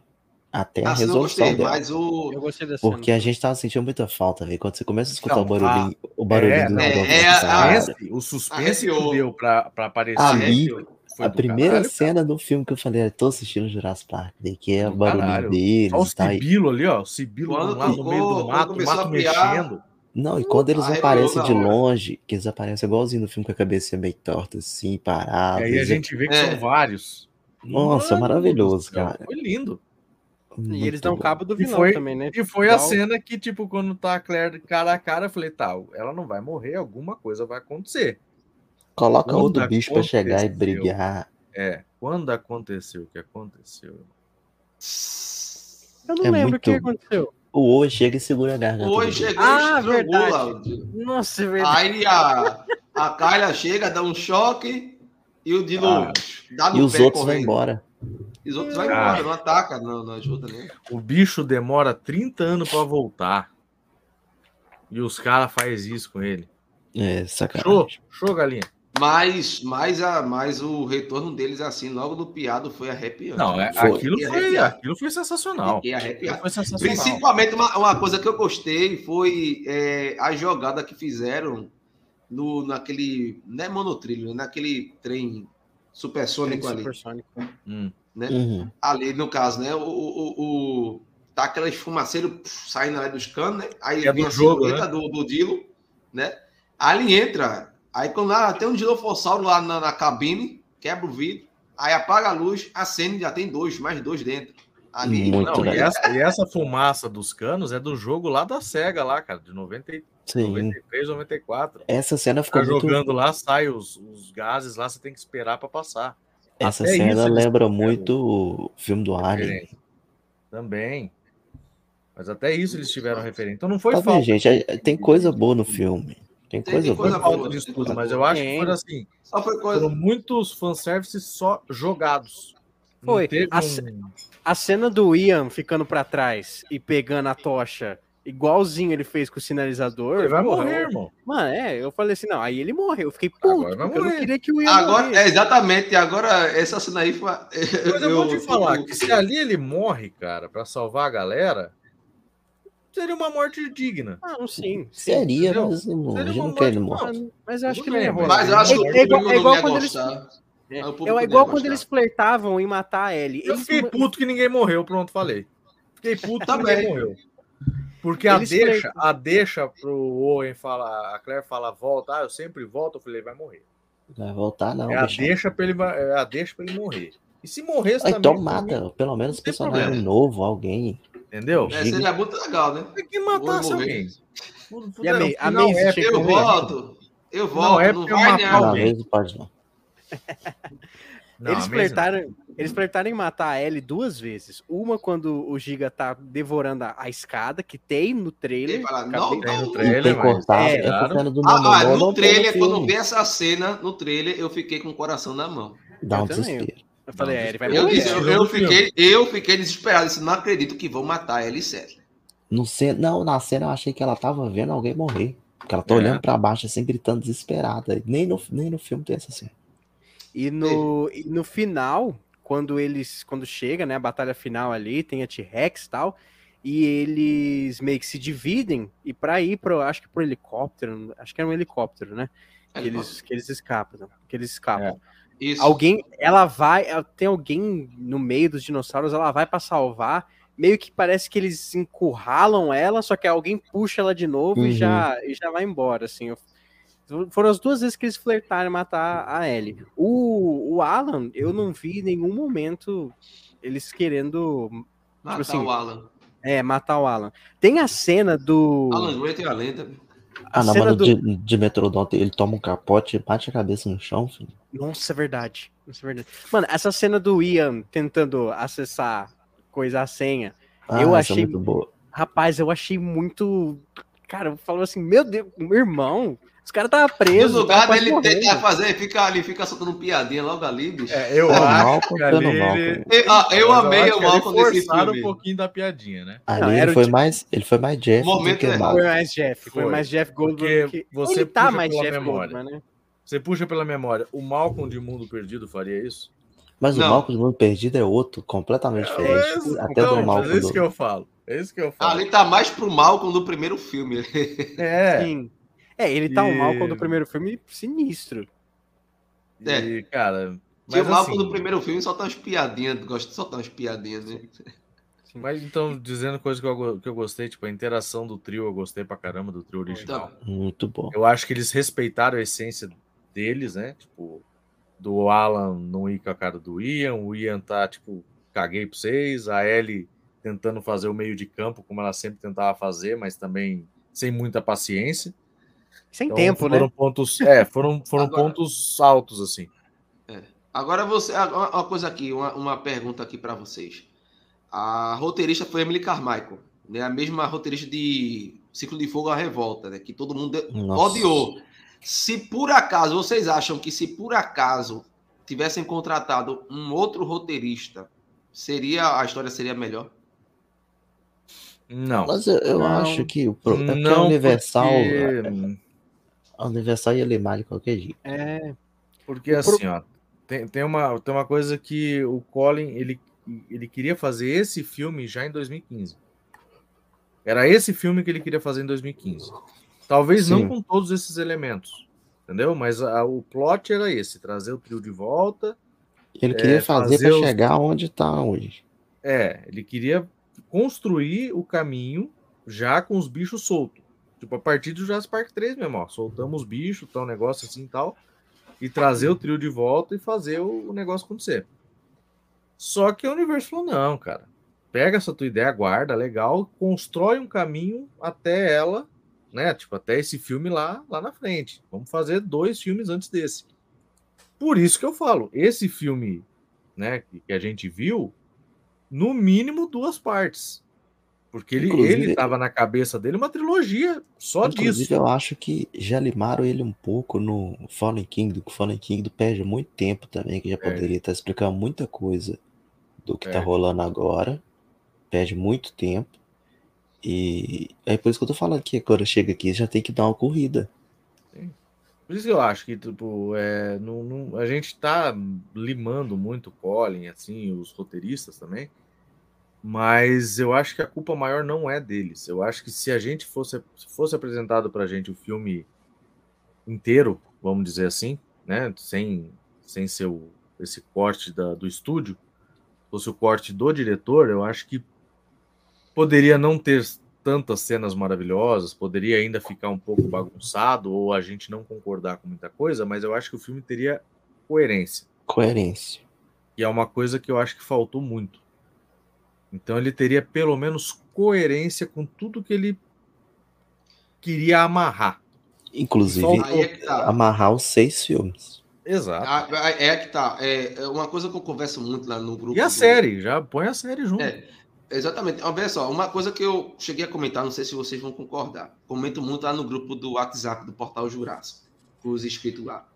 Eu comento o seguinte, estão querendo expandir o cânone, séries e tal, aquele negócio todo, mas só que não é algo planejado como a Marvel faz.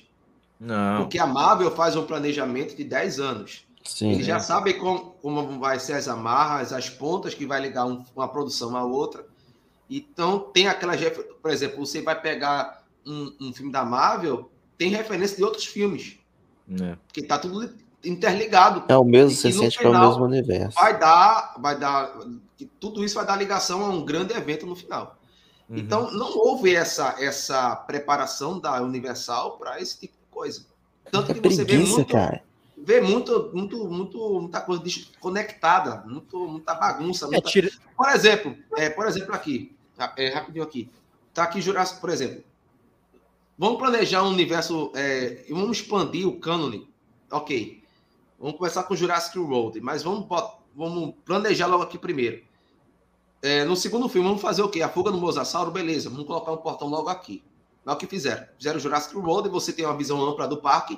Você não vê portão nenhum perto dos hotéis. Aí vai no Fallen Kingdom, mágica, aparece o portão. O portão dela já dá direto pro mar. Ainda mais, né? O mapa fica errado, né? O centro do parque fica no meio da ilha. Aí em Fallen Kingdom tá ali perto do mar. Aí... E o vulcão? É. Entendeu? Não, então, pra mim, isso é falta de planejamento. Fazendo as coisas assim de última hora. Vamos expandir para expandir. Para vender, né? Logicamente que tudo é... Primeiro eu acho que eles não tinham ideia de que Jurassic World ia fazer tanto sucesso. Tanto sucesso. Exato. Entendeu? O filme chegou a ser 5ª bilheteria. Sim. E não, 3ª. Ele foi caindo depois. Mas ele tá no top 10 ainda. Não, ele foi 3ª, acho que, bilheteria. Ele ficou atrás do Avatar. Na época acho que ficou. Terceiro? Não. Não, eu acho que ele foi terceiro do ano. Ele foi terceiro do ano. Não sei, eu acho que ele foi caindo. Não, pelo que eu me lembro, foi em 4º lugar, não? Foi quarto ou 5º ali. Sim. E aí, beleza, depois veio, né, Ultimato. Foi vindo, ele foi caindo. Mas ele fez, assim, 1.6, né? 1.6 bi. É, isso. Fez dinheiro demais. Ele fez. Fallen Kingdom fez 1.4, 1.3. E esse vai fazer também. Tá, eu já não sei. Não, já fez aí, só no Brasil. Vai depender. Vai 1 milhão de espectadores. Dos Estados Unidos, cara. Se a crítica lá descer o pau, a galera não vai ver. Vai comprar, você vai ver, ó. Estados Unidos vai comprar, China vai comprar. Eu acho que se paga. Mas eu acho que ele não vai passar o Reino Ameaçado. Eu acho que vai por esse fator veloz e furioso que o filme tem. É que o que leva a pessoa, o que leva o filme também a passar isso, é a pessoa ir ver mais de uma vez. Sim. E esse é um filme que a pessoa vai uma vez e fala... É muito grande. Esse é muito grande e a pessoa não sai querendo ver. Eu só assisti somente uma vez só. Ele vai ver uma vez só. E pra entregar nada no final. Então, por isso que eu falo que dificilmente ele vai bater Fallen Kingdom. E Fallen Kingdom, cara, eu fui 5 vezes no cinema ver. E eu fui umas 4. Eu gostei. Uma foi comigo. Uma foi com esse rapazinho que tá aí. E Fallen Kingdom é totalmente o contrário pra mim, porque na época eu saí de Fallen Kingdom adorando. Exato. Maravilhoso. E hoje é um dos meus menos preferidos. É o que eu mais pulo cena. É o que eu mais pulo cena. É o mais que eu nem vejo. Eu vejo alguma cena. Eu vejo a parte da ilha. Eu vejo a parte da ilha. É meu favorito, final. Então, do Jurassic. Eu vejo a parte da ilha do final. É o que eu vejo. Então, mas eu lembro que eu saí muito hypado quando eu vi o filme. Gostei bastante. É, então, também. Mas aí a pessoa vai ver uma vez só, Rafael. É isso que eu tô falando. A pessoa vai lá esperando esse hype e beleza, o filme vai fazer 500, 600 milhões. E aí a pessoa podia ir de novo pra ver e rever o negócio, não vai. É. Entendeu? Porque, já, porque o que tinha pra ver já viu. Eu, por exemplo... O que tinha pra ver já viu e, porra, cadê o final épico? Por exemplo, várias cenas do Owen e da Claire, mano... Caguei, queria ver o trio original e, tipo, e eles demoraram pra ficar só os três, né? Tipo assim, sim, pra juntar os três. O Ian ficou muito tempo isolado lá. Até e que mesmo ele mandou assim, na hora que eles juntam, ainda tem a Maisie junto. Mano, tem umas cenas, às vezes eu acho que vale mais a pena ver os trailers pra curtir essa nostalgia de ver os três juntos do que o filme. Porque tem várias cenas deles três, assim, né? Tipo assim, focando só neles, assim. Uhum. É, aquela cena do Malcolm falando, que a gente já falou já que foi cortada, dele falando que sempre ficam grandes lá, tá? É. Mano, fez muita falta pra mim. Muita falta, muito mesmo. Eu curti o Alan e o Owen falando juntos, pra ninguém se mexer ali. É, deu um move. Eu curti, pra falar a verdade, eu gostei bastante. Essa foi uma cena bem Vingadores 1, né? Que eles mostravam, assim, né? Tipo, mostrava a galera toda ali. Uma foto meio panorâmica, assim. É uma coisa que eu sinto muito falta nesse filme que vocês falaram, que depende muito da galera querer ir ver. Não tem nenhuma cena que você fala assim, nossa, eu quero muito ver de novo. Porque a cena mais top é do Teresini e um dia antes do filme estrear, eles soltaram um spot com 70% da cena. Já revelando que o bicho é cego. Uhum. Véi, em Jurassic World, falta muito, eu falei, falta muito nesse filme a cena que você fala assim, puta que pariu, e agora? Tipo assim, a cena que a Indominus foge no Jurassic World, todo mundo fica assim, aí depois a cena que você descobre que ela camufla, fala, véi, e agora? Aí cara, depois a cena que ela vira o Velociraptor contra a galera, outra cena que você fala, véi, e agora? O filme é assim o tempo inteiro e aqui não tem nada, véi, é só assim... Tem que aparecer o dinossauro aqui porque tem que aparecer, não vou dar contexto nenhum dele, faz a ceninha, a gracinha e próximo. Não agora, tem eles falando sobre os bichos. Eu acho que a cena que a gente falou, e agora? Foi justamente do ataque do Dilo pra Claire. Sim. E agora? E a resolução foi aquilo. Horrível. Eu acho que é a única cena do e agora. Porque, cara... A do Dimetrodon é muito rápida. É, então, é muito rápida e a gente sabe... E, tipo, quando eles estão encurralados, mal mostra os Dimetrodon atacando. Só isso. Mostra eles encurralados e o Ian. Eles encurralados e o Ian. E já mostra o Ramsey indo pro painel. Dá uma botada na cara do... E mal se vê os Dimetrodon, né, velho? Aí você não vê. Você não vê eles ali tentando ir pra cima, entendeu? Ah, peraí. Lembrei de uma coisa agora, falando dos Dimetrodons. É uma coisa que eu gostei. Referência da vela, né? Parte 3 da vela. Uma piadinha, A vela. Eu acho que eles pensar pra eles gente, pra gente pensar que era um dinossauro ali. Mas pelo tamanho da caverna, a gente já sacou que não era, né? Não, mas, Marlon, vou dizer uma coisa pra você. Lá na Premiere, lá, quando apareceu essa cena, teve gente que gritou espinossauro. Pensando que era espinossauro, tava na esperança de ser espinossauro. É o mini, tinha criança chorando, isso deu uma raiva do cacete. Na minha tinha uma criança chata também, velho. Nossa, uma criança gritando por máscara. Mano, uma cena, a minha sessão foi completamente muda, né? Tipo, ninguém falou nada. Mas uma coisa que todo mundo queria levantar e aplaudir que eu senti foi quando o Alan e a Ellie ficaram, tipo, finalmente se beijaram. O pessoal gritou, o pessoal festejou. Na minha sessão, a galera gritou nessa hora. Riram muito algumas piadas do mal, que teve uma meia dúzia de palmazinho no finalzinho, na última cena do filme, no final mesmo, no encerramento. Eu sei. Que foi assim, porque já pensou se tivesse esse desfecho e mais coisa, né? Tipo assim, e, igual vocês falaram, os netos do Raymond voltando ali, pô, sabe? O Malcolm voltando pra casa encontrando a Sarah, podia ter pelo menos no finalzinho. Mano, sim. De novo, comparando com a Marvel, mas é porque eles tentaram fazer uma coisa igual a Marvel, né? Eles queriam fazer a conclusão que foi Ultimato. Mas foi mal construída. Sim, mas, por exemplo, aquele final de Ultimato do Tony, né? Narrando o final ali, aí você mostra o Wakanda, aí você mostra o Homem-Formiga e a Vespa, Aí para depois culminar no final, que é o velório do Stark. Sim. Com o capitão. Cara, tipo, e ali você tinha o quê? Vários personagens pra você mostrar.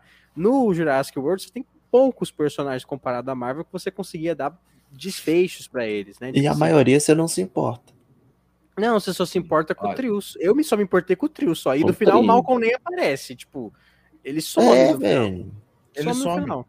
Eu achei que naquela hora que a Ellie tá arrumando a gravata ali do Alan, ele ia aparecer pra fazer uma piadinha e entrar com os dois ali e pronto. Nossa, mas você me lembrou disso, velho. O filme dá resolução, todo mundo dá resolução pro mal, pro puta merda. Não dá nada. Pra aquela... Eu não sei se deu pra aquela outra pessoa, eu não lembro. É pra Keila, mostra ela devolvendo o dinheiro. Não, ela comprando um avião. Outro avião novo, cobrando dinheiro. E a jornada da Maisie meio que termina no... Tipo, lógico que ela tem entendimento do que ela é agora, mas ela termina de novo isolada na cabana junto com o Owen e com a Claire. Tem o negócio dela finalmente aceitar que a Claire é a mãe dela, que o Owen é o pai dela e tal. Ela se aceitou como ser humano, né? Porque ela, até então ela não se aceitava, né? Agora ela sabe que ela nasceu de alguém e tal. É que ela achava que ela era vulgo filho sem mãe, né? Agora que ela sabe que ela tem a mãe... Ela... E tem duas, né, na verdade. Eu adorei que a Ellie... conhecia a Charlotte e fez essa ponte. Mano, uma cena que eu amei foi uma cena, não lembro qual foi, mas foi uma conversa até, da Ellie com a Claire. Tipo, é muito rápida. Mas essa cena eu achei aleatória pra caramba. Que elas têm que ligar a luz, não sei porquê. Aí a cena dá mó tensão, que você fala assim, nossa, vai ter alguma coisa. Só tem um monte de gafanhoto morto no chão. Eu gostei do diálogo da Ellie. Ela pergunta se tem pesadelo e tal. Sim, eu achei uma coisa muito, tipo assim, a geração antiga conversando com a nova. Tipo, tinha que ter mais disso no filme, né? Mas, com certeza tinha, cara. Tinha. Então, né, é igual o Malcolm fala Jurassic World, eu não sou fã, não. É muito da hora. Ou você já fez a sua promessa para algum dinossauro? Porque o Owen também, você reparou que essa parte dessas falas são as mais jogadas do nada? Muito aleatório. Porque não tem contexto nenhum. Não tem. Ah, sério, do Jurassic Park. É o mínimo. Tem um corte nessa cena que, tipo, eles estão... Parece que eles vão começar uma conversa ou dar continuidade e a Kayla volta já, ó, vamos embora do helicóptero daqui 10 minutos. Acabou. Tipo assim, parece que tinha pelo menos ali uns 15 minutos de cena.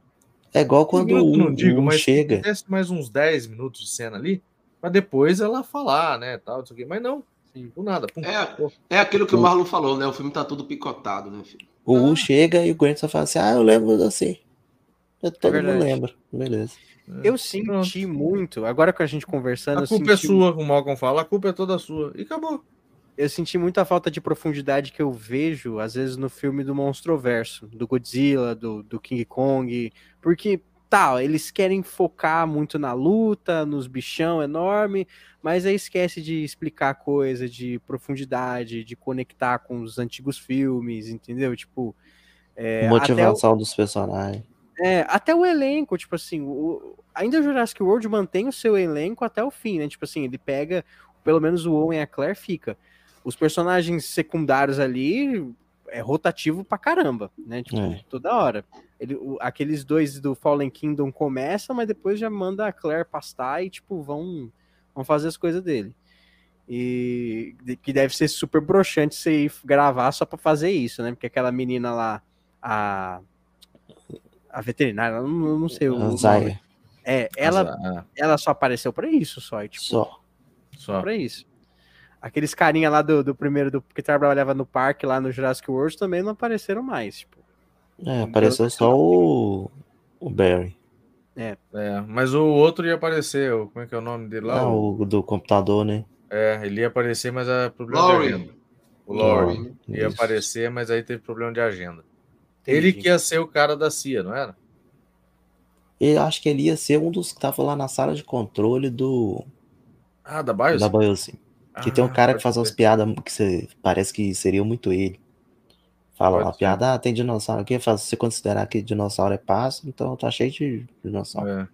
Sim. Pois é. E tem uma hora que aparece alguém passando uma lista, aí mostra a foto dele e da menina que ficava trocando ideia com ele. É o Piazinho lá, que foi pra CIA. Ele que tá passando isso, lá. Isso. É. Aparece os dois funcionários lá, ele, a guriazinha, e aparece o Barry. Sim. Isso. Vocês foram enganados em algum momento de que o Ian não tava do lado da Ellie? Ou não? Porque no começo, tipo assim, pra mim tava claro que ele já tava tramando pra atrair a Biocin.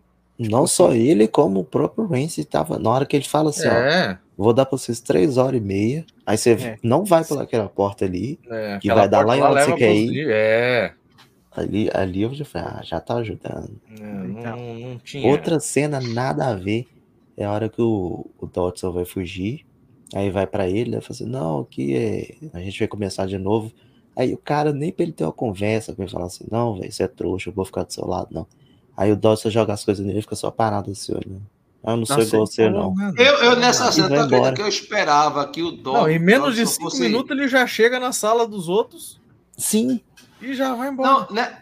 Nessa cena aqui que o... Não, do Ian Malcolm não. Foi daquele outro, moreninho, esqueci o nome do personagem. Do Ramsey. Sim. Eu jurava que o Dodgson fosse matar ele ali. Eu tava esperando que o Douglas pegasse uma arma, alguma coisa assim, e matasse ele por causa da traição. Ele só fez a reação, ele mal reagiu. A garra do espino que tá na prateleira ali, ele desce na cabeça do... Cara, assim, como é que ele é? A ideia era apresentar o Douglas como se fosse um vilão... Igual ele é do livro. É um maluco, entendeu? Pra quem jogou a Sara do barco, pô. Eu mesmo, como ele chegou e revelou que tava, que ele foi o responsável por ter jogado tudo pro ar da Biosyn, eu disse, pronto, Dodgson vai matar ele agora. Eu tava esperando. Mas não, camarada, ele simplesmente... não tem. Até a hora que ele para o veículo do pessoal lá na caverna, você não sente que ele tá fazendo por maldade. Parece que ele só ele quer não se passou, livrar. Não passou... Ele não tem uma cena que você fala assim, puta, que vilão foda. E se tivesse essa dele matando o Ramsey, ia pelo menos isso. Eu vou te emprestar aí, por exemplo, com licença aqui, por exemplo, em Fallen Kingdom, trouxeram uma morte aleatória do velho. Mataram o velhinho lá. E aqui tivemos um caso de traição com o patrão, que é super maluco, e o cara não matou o traidor, mano. Então, só ficou chateado. Tô chateado, cara, tô chateado com você, vou dar minhas costas, vou me embora e pronto. Nossa, esse personagem foi muito... você tem que ler o livro. A maior decepção foi com o Dodgson. Vou ler os 2 livros. Vou ler. Você vai ver o que é o Dodgson no... E a morte dele também no Dodgson é o cão chupando manga. Inclusive, já falando do livro, e eu não sei se já é o momento de falar isso, mas sobre o que a gente, pelo menos eu espero do futuro da franquia, por mim, esperava passar, sei lá, uns 10 anos e metia um reboot mais fiel ao livro. Podia. Pode ser. Porque com a tecnologia que temos hoje... Eu aceitaria de boa. Eu aceitaria de boa. Se eles seguissem um livro ao pé da letra, é outro filme. É outro filme. Os dois livros. Aí teria que ser uma série, na verdade. Seria outra coisa. Eu nem rebutaria o original, rebutaria a saga Jurassic World. Também. Não, mas eu acho que daria para rebutar o original. Porque você teria dois materiais muito bons. Porque você não vai, tipo, tirar o glamour. O original vai estar lá sempre. Porque o Jurassic Park original ele já foi reformulado, até pelo Michael Crichton lá, ele que ajudou a fazer o roteiro novo, né, saindo do livro. Agora, se você consegue pegar e adaptar o livro, mas fiel mesmo, cara, você faz, troca ali só o comecinho ali, onde que eles vão ver para não ter a mesma cena e tal, mas faz um jogo melhor ali. As tramas ali dentro são muito boas, cara. Isso é muito improvável de acontecer, ainda mais se for fazer a história do jeito do livro, que o livro é bem pesado, a história do livro é bem pesada. É bem tenso. E o Mundo Perdido é bem mais diferente do que o Jurassic Park, inclusive. Mas eu falo assim, mas eu só acho que só aconteceria esse reboot se saísse da mão da Universal. Mas não sai, né? Não, por isso que eu tô falando. Não sei. Pra eles, eu apostaria em spin-offs. Sim, spin-offs são uma boa. Eu adoraria ver, eu particularmente adoraria ver um filme contando como foi a retirada da Ilha Sorna durante o furacão, como foi todo o procedimento, as mortes. E sabe o que eles têm? E sabe o que eles têm de positivo para fazer esse spin-off? Agora eles têm a Charlotte. Nossa, perfeito. Você conta a história dela. Verdade. Porque você quer linkar com a Maisie, beleza, é a mesma atriz, que já vai estar um pouquinho mais velha, então ela pode fazer a meio de campo, a mãe, né? A Charlotte, ela faz a própria Charlotte e conta toda a história dela de quando ela estava no Jurassic Park, foi pra que Sorna. É a parte que a gente não viu. Que é a parte dá para você voltar nos anos 90. E aí, agora, linka, se fosse aí linka fazer isso, tudo, linka com tudo. Agora, se fosse fazer isso, que os cenários sejam bem fiéis ao primeiro filme. É, por favor. Fazer um negócio como foi em Jurassic World, fazer o CT Visitante completamente errado. Não dá.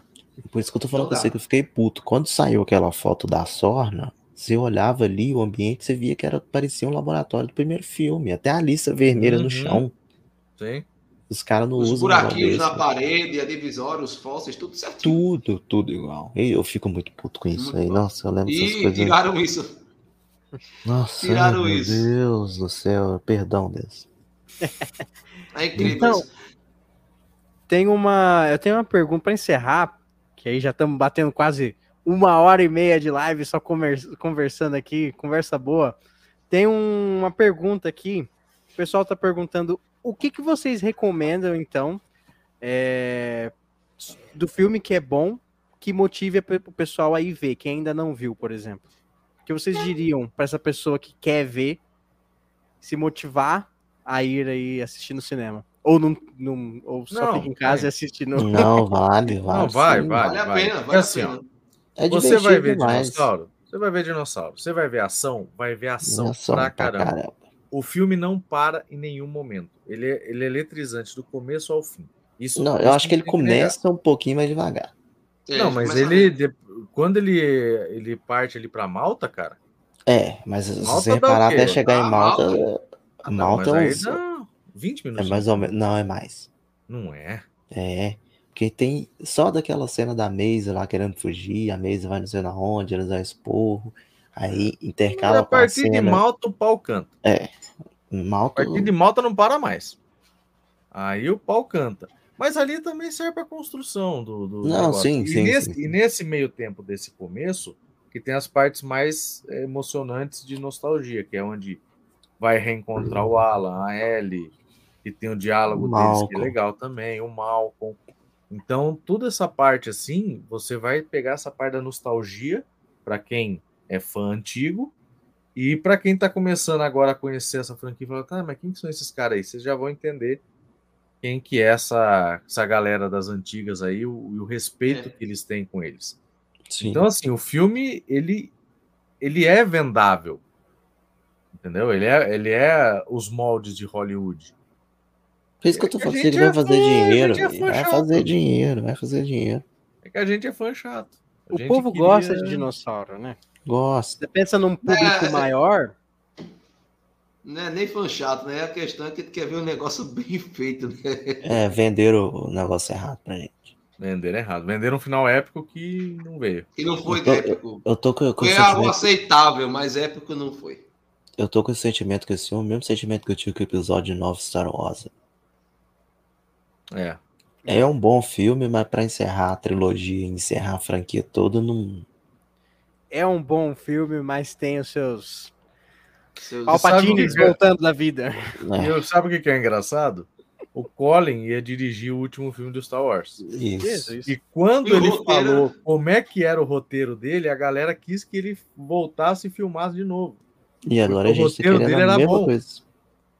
E agora a gente quer ver o filme dele. Não, eu quero ver, porque esse é o, vamos dizer assim, é o bebê do Colin desde 2013, vamos dizer assim. Sim. Ele não começa em 2015 a produção, não. 2015 é o lançamento.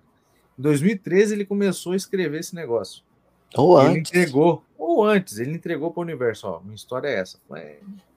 Guarda ela aí para terceiro filme. Então... Né? Então, antes de ir no cinema, você tem que colocar a hashtag release Colin Cut. No Twitter. Mas vai no cinema e bota a hashtag. Isso, é. Vai no cinema botando a hashtag. Botando a hashtag. Sai do cinema, põe de novo a hashtag. Põe de novo. Faz uma foto lá e coloca a hashtag. Não, eu já vou pegar essa hashtag lá já. Já vou colocar agora no Twitter.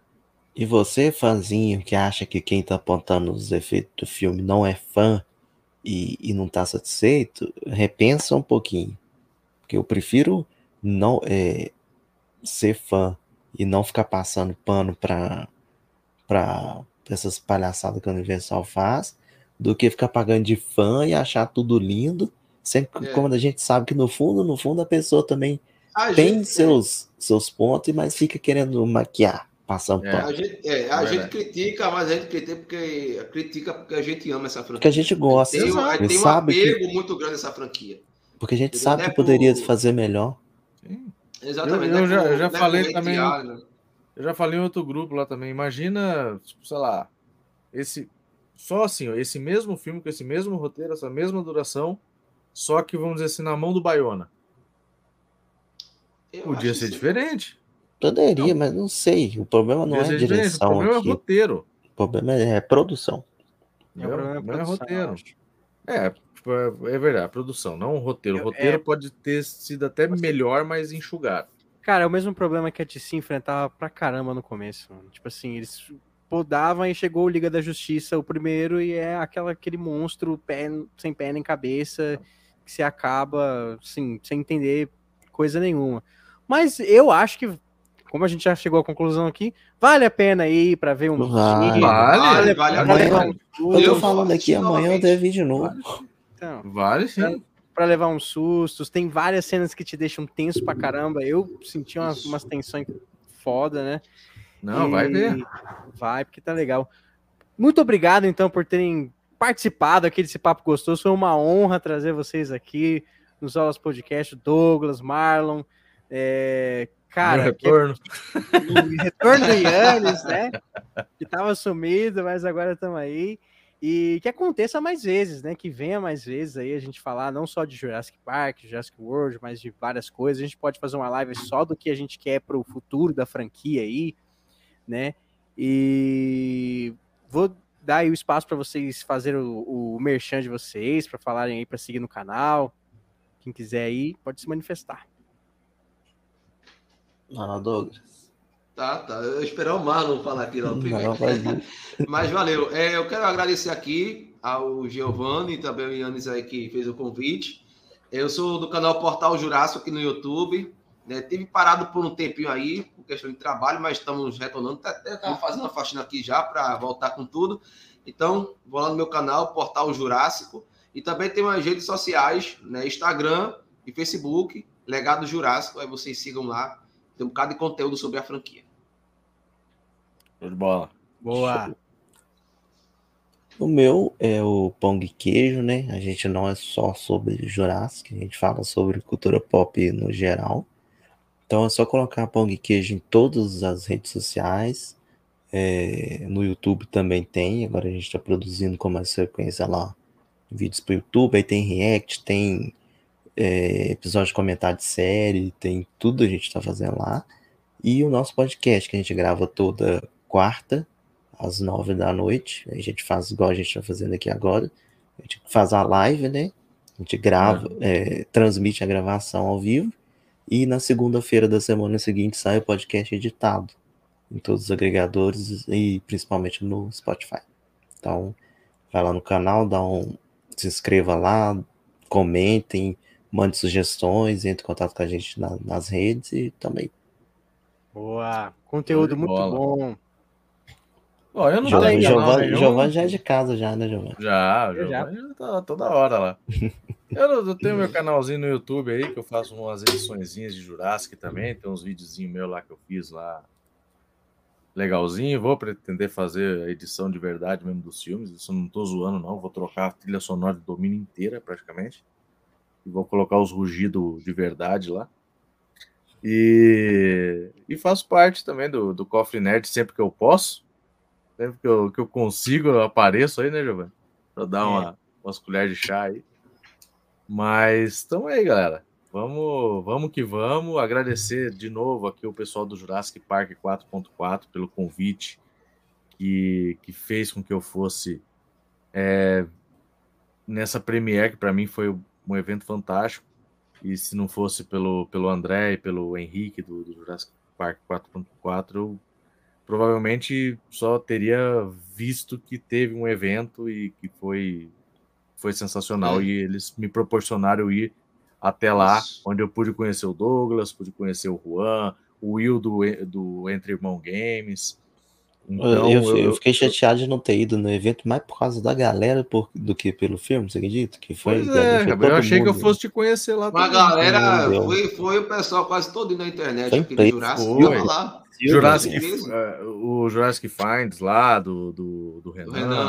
Renato, a Silvia, também, todo mundo. E o Malcolm brasileiro estava lá. Sim, conhecer essa galera, cara, foi sensacional. Eu falo, isso valeu, essa experiência valeu demais, cara. Imagina. Então, já valeu pelo filme todo. Né? O filme seria, tipo... E outra coisa, né, Zô? Né? E outra coisa, né, Universal, faça outros eventos, pode chamar a gente. Por favor, pode chamar, pode fazer, vamos lá. Pode chamar que a gente leva a carne até o churrasco. E, ó, a gente cumpriu bonitinho lá o embargo, ó, ficamos quietinho até o dia 30 lá, ficamos quietinho no embargo. Quietinho, caladinho, não contou nada pra ninguém. Piano, respeitamos tudo, então pode chamar que vai. Pode chamar de novo aí. Boa, então fica aí pra Universal, que com certeza tá assistindo a nossa live aqui. Deve ter anotado todas as nossas críticas aqui. Já está providenciando o Colin Cut. Já está providenciando o Colin Cut, porque é assim que a internet funciona, né? Mas, por favor, então, continue aí. Se inscreva no nosso canal, se inscreva no canal do pessoal aqui.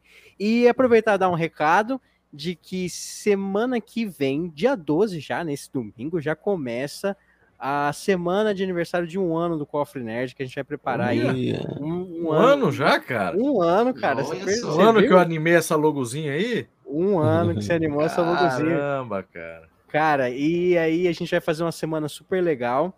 O Ian está me devendo falar, né, qual live que ele vai participar, porque, né, aqui, ó, brincadeira, irmão. Mas quem quiser assistir, cara, tá aí, vai ter domingo, vai ter segunda, terça.